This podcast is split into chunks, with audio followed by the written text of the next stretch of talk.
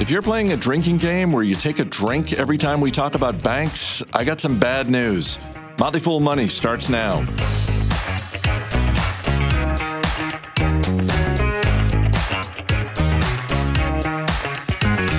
I'm Chris Hill. Joining me in studio, Motley Fool senior analyst Bill Mann.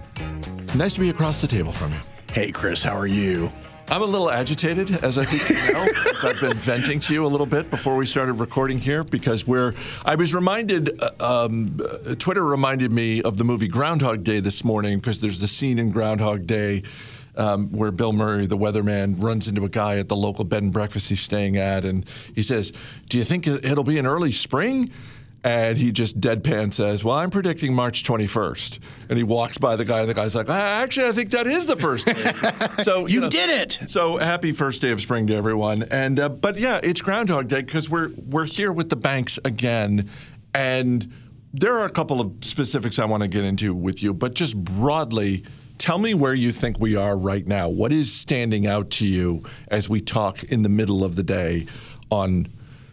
You really don't want to talk about first- banks, do you? I can tell. I, I would love there to be another dominant story, but there's not. Like really this isn't. is this is understandably a crucial story for investors, even investors like me who aren't all that interested in banks. I'm going to talk you through that because, really, honestly, investing in banks is a little bit like being a pilot. It is interminable boredom, punctuated by brief moments of sheer terror. That's that's what you're feeling, and it's okay. It really is okay. Okay. I forgot what question you asked me. No, I just wanted to. I, I- just wanted to, you know, give you some validation. Moser and I talked about this yesterday, and, and uh, you know, uh, I basically said part of what's unsettling about this is we're not going to know when it's over until it's been over for a while. Oh yeah, no, that's that that's that's how it goes. You know, with so with banks, you ultimately have to remember that they are utilities at their core, and then on top of that is a a risk taking organization, right? So you have the utility, which has a bunch of leverage attached to it, and the utility's the deposit making franchise and then they loan that money out. And it's impossible really to tell when you talk about the assets of a bank what they're worth. And they will tell you in accounting exactly what they're worth, but that is a best guess. So when you have situations like this, what is happening is that the best guess that they had before was wrong. And it was wrong in a way that impacts the actual asset, uh, excuse me, the equity value of the bank. And that's what ultimately happened at Silicon Valley Bank. They were wrong about the value of their assets. That's what has happened at Credit Suisse. They were wrong about the value of their assets. One of the things I'm wondering now more prominently than I was wondering a week ago is where are the Jamie Dimons and Brian Moynihans and Warren Buffetts in this story? Because I felt like we would have heard from them by now, and I'm wondering what what you what if anything you read into their silence. Are you looking for like now is a perfect time to panic? I, I wasn't looking for that, but I'm I'm I'm wondering where they're clearly paying attention to everything that's happening, and you can go back to 2008 where where Buffett stepped in and and you know both with his actions and his words provided support and comfort to the investing public, and. I'm assuming, at least in the case of Jamie Dimon and Brian Moynihan, they're keeping quiet because they are doing their jobs and looking for opportunities for their banks and their shareholders. I don't think that there's really. I, I understand exactly what you're asking because we would love to see that Warren Buffett "Buy American, I Am" article come out from them or comments coming out from them. I think it's really important to note, and Ezra Klein mentioned this the other day, and I think it's exactly right that the small banks, who are the ones that are in the crosshairs right now, because you can think as a logical progression, if everyone has to worry about the safety of their deposits, they're going to move them into larger and larger banks. So they may be the ultimate beneficiaries.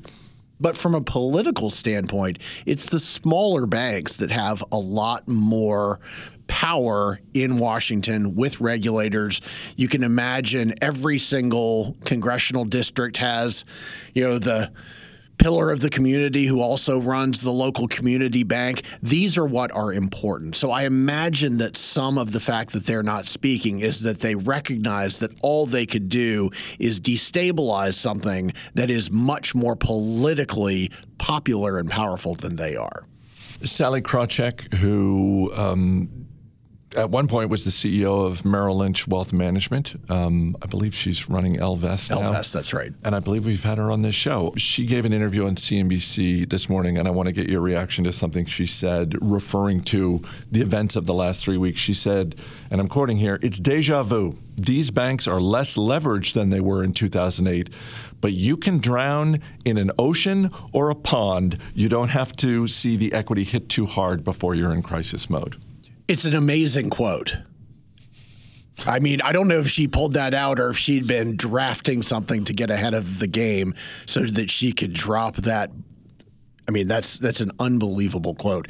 Yeah, the thing that you have to remember. So, like for example, people have been talking about the fact that Credit Suisse was bought for three billion dollars. That UBS came and bought them for that. That's not quite true. That's what the equity is worth. The assets are worth in excess of five hundred billion. So that's what they paid. So keep in mind when you are valuing the assets of a bank that you're making a lot of guesses, right? And so, because the assets are in every case so much more valuable than the equity is, because these are leveraged institutions, it really doesn't take much. You know, for the equity to be wiped out. So, in the case of Credit Suisse, for example, it only took them going from 12% equity to assets down to less than seven for there to be a huge problem. Because all you're talking about is things that you thought were worth something are worth just a little bit less than that, and it eats up the equity in a hurry.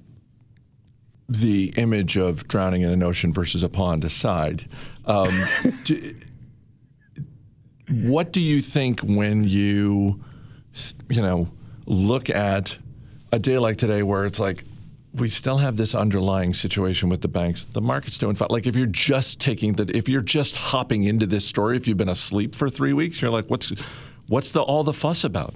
Uh, yeah. The market's doing fine. I think part of that is that we do have a we do, we do have a Fed announcement this afternoon, and so is it this afternoon or tomorrow afternoon? Let's just say it's tomorrow afternoon. Okay, it seems to be more accurate. Wednesday afternoon, depending on when people are listening. Wednesday afternoon, and we'll get to that in a second. But go on. So uh, it, I think at least in part, what we're seeing now that's different from 2008 is there does not seem to be a great deal of infection from one bank to another to another. And so there is something to be said for having the herd culled a little bit, and I uh, that's that's not quite as graphic as drowning in a pond, but it's you know it, it's it's still graphic that some of the weaker banks being taken out. I mean, Credit Suisse, for example has been dying, it seems, for as long as I've been an investor. They have been in some level of crisis. So the fact that they are finally moving on and being taken over by UBS, I mean, that's that's probably if you had to make a bet on banks, that was one that you would have made a long time ago. So I don't think that there is I don't think that the market perceives a huge amount of follow on effects to the other banks at this moment. Regarding the Fed announcement on Wednesday afternoon, last week on the show, I asked you to read Warren Buffett's mind. Today, I'm going to ask you to read Jay Powell's mind. Do you think he is more focused in thinking about this decision with interest rates? Do you think he is more focused on this banking drama that has played out over the last three weeks? Or do you think he is more focused on the inflation drama that has played out over the past year and a half? I think that he is possibly informed by the, the banking situation. I think he also is looking at the banks that have melted down and just some ways saying, I told you. We told you exactly what we were going to do, and we were not lying about that. So, in some ways, he's kind of thinking, well, you get what you get. I think, un, uh, w- without question, they're more interested in and worrying about taming inflation than they are about further problems at the bank. Because, by the way, they don't have other real instruments to tame inflation. They do have ways of calming the banks. And so I think that what we're going to see tomorrow is a statement that almost entirely fails to mention what is happening at these banks. This is why I like sitting across the table from you. Bill Mann, thanks for being here. Thanks, Chris.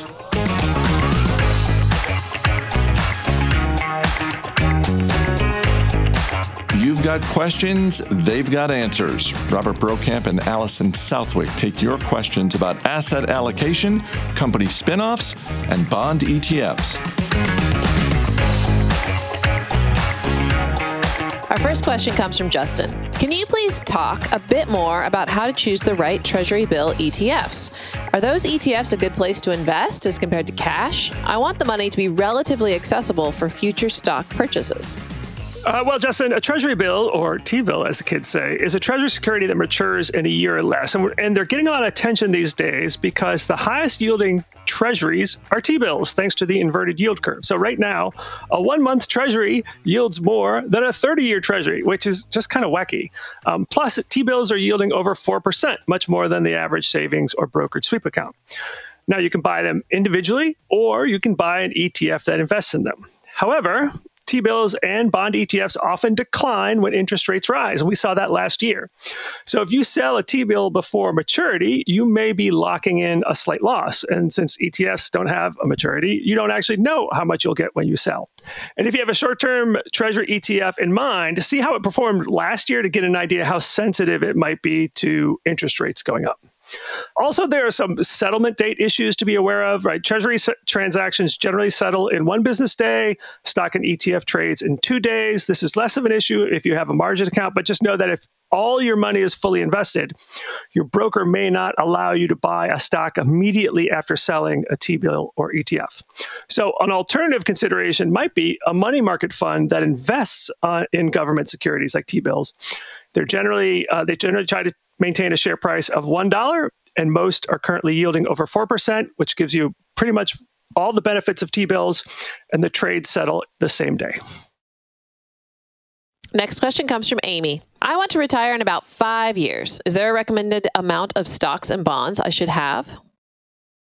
So I would start by thinking about where you want to be on the day you retire and then come up with a plan for getting there over the next five years. For most people, the right allocation to stocks in retirement is somewhere between 50% and 65%, right? The higher your risk tolerance and the, the more you can count on income sources like Social Security or pension, the more risk you can take once you're five years from retirement, you shouldn't be too far off from where you want to be when you retire. And the foundation of your portfolio in retirement is what we call an income cushion, which is five years worth of withdrawals that you expect to take from your portfolio out of the stock market and put in something safe like cash, CDs, T bills, maybe shorter term bond funds. So when you're five years from retirement, it's time to ramp up creating that cushion so it's fully stuffed by the day you retire. And you can do that by investing future 401k and IRA contributions into cash and bonds, not reinvesting your stock and fund dividends, and rebalancing your portfolio every year and maybe a little bit more frequently after a major market move throws off your allocation. All right, Matt from the Philly Burbs sent us this, John. Did I use that right? I don't care. I'm new to investing and was fortunate enough to own some AT&T shares when they spun off Warner Brothers Discovery, ticker WBD. Just before the spinoff, I was watching one of the larger media TV stations, and an analyst said that he sees little opportunity in an already heated competition space of online streaming services, and he recommended just selling WBD. Well, it opened somewhere in the neighborhood of $26 and dropped for weeks, now trading at around $14. Is it historically better just to sell these spinoffs? How often are they successful or dismal? Back in the late 90s and the first decade of the 2000s, several studies found that spin-offs outperformed the market. Um, Joel Greenblatt, who's a hedge fund manager with a very impressive long term record, published a best selling book in 1999 entitled You Can Be a Stock Market Genius. And one of the strategies was to buy spin offs. But then something changed in the second decade of the 2000s, and spin-offs as a group actually didn't do so well. And it could be that up until late 2021, anything that wasn't a U.S. large cap growth stock didn't do as well. And often a spin-off is a smaller company because it's a piece broken off from a large company. And this is also why they tend to be a, a little bit more volatile. So that's the historical record on spin-offs, but each one is a unique story. So I'd evaluate each company on its individual merits. So unfortunately, I don't follow Warner Brothers Discovery, so I don't have an opinion on whether you should keep or sell it.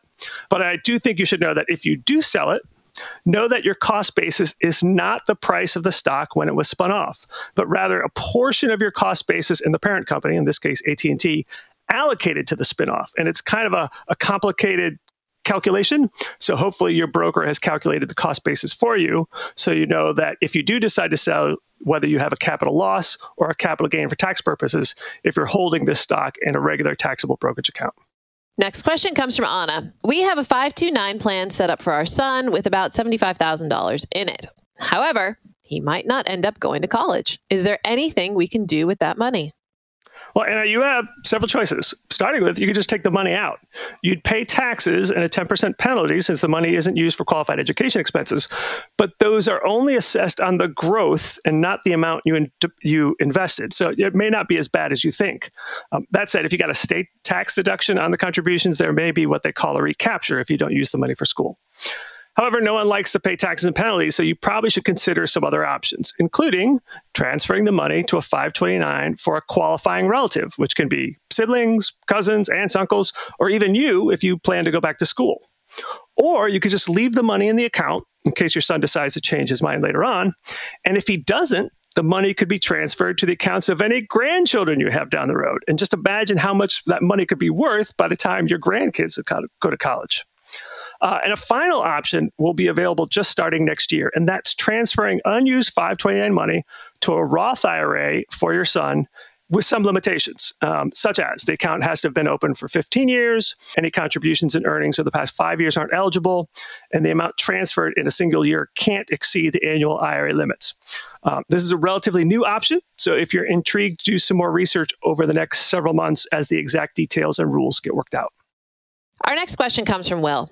Instead of a focus on an individual stock's performance, what strategies or guidance do you have for an overall investing thesis, such as changing asset allocations based on certain macro indicators or sell signals to hold to?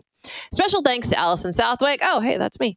And Robert Brokamp, that's you, for the years of personal finance podcast advice. Oh, well, you're welcome. You are welcome, and thank you, Will. All right, so I'll just emphasize that we here at the Fool tend to be business focused investors, right? So that means we buy stocks and businesses in which we plan to be long term co owners. So the sell signals really are based on changes in the business that make us think that it's no longer a promising long term investment. Now, depending on the business, macro factors may come into play, you know, especially when assessing potential risks, but they're usually not the major factors in buy or sell decisions. All that said, a large amount of the money that I have in my portfolio is invested in index funds. And how I allocate that money could be based somewhat on macro like factors, right? Such as the valuations of different segments of the market, or if interest rates are rising, I might favor cash and short term bonds over intermediate term bonds. And I certainly rebalance my portfolio once every few years, uh, which involves selling what has done really well and buying what may be more attractively priced. But all that really is mostly just on the edges. I think the way most of us fools invest could be summed up by something I heard in November during a panel discussion that some notable investors gave for the analysts here at the Fool. And the quote came from Bill Nygren, who's the long term manager of the Oakmark Fund. And he was asked for his economic outlook. And Nygren said, quote, We're very long term thinkers. We buy companies that we think are undervalued on a five to seven year basis. So our economic forecast is always that the economy will be normal five to seven years from now. End of quote. And that's pretty much how I invest. And it's why I play it safe with the money I need in the next five or so years. All right, our last question comes from Harris in Tennessee. The CEO of my company announced that because of ties to Silicon Valley Bank, our 401k matching will be paused for an unspecified time. Should we expect to have this made up for once things have leveled out? Do these pauses usually become permanent? Uh, well, Harris, I'm sorry to hear about that, and I hope that the the the general resolution of the Silicon Valley Bank issues will get your CEO to change her or his mind very soon. Um, but if not soon, it likely will happen eventually, assuming your company is in, in decent shape. During the pandemic panic that began in February of 2020, somewhere between 10 to 20% of employers reduced or suspended their match, depending on who you ask. Um, but something like a third of those had reinstated the match by December, and I'm, I'm willing to bet that almost all of them had by the end of 2021. Uh, but it will depend on the health of your company, right? Um, if the SVB issue is turning out to be just a blip and your company is solidly profitable, then I think the match will likely get reinstated pretty quickly. Survey after survey shows that employees put a 401k match among the most valued employer benefits. But if things are slowing down for your company, and especially if it's doing things like cutting other benefits and even laying people off, then it may take a while.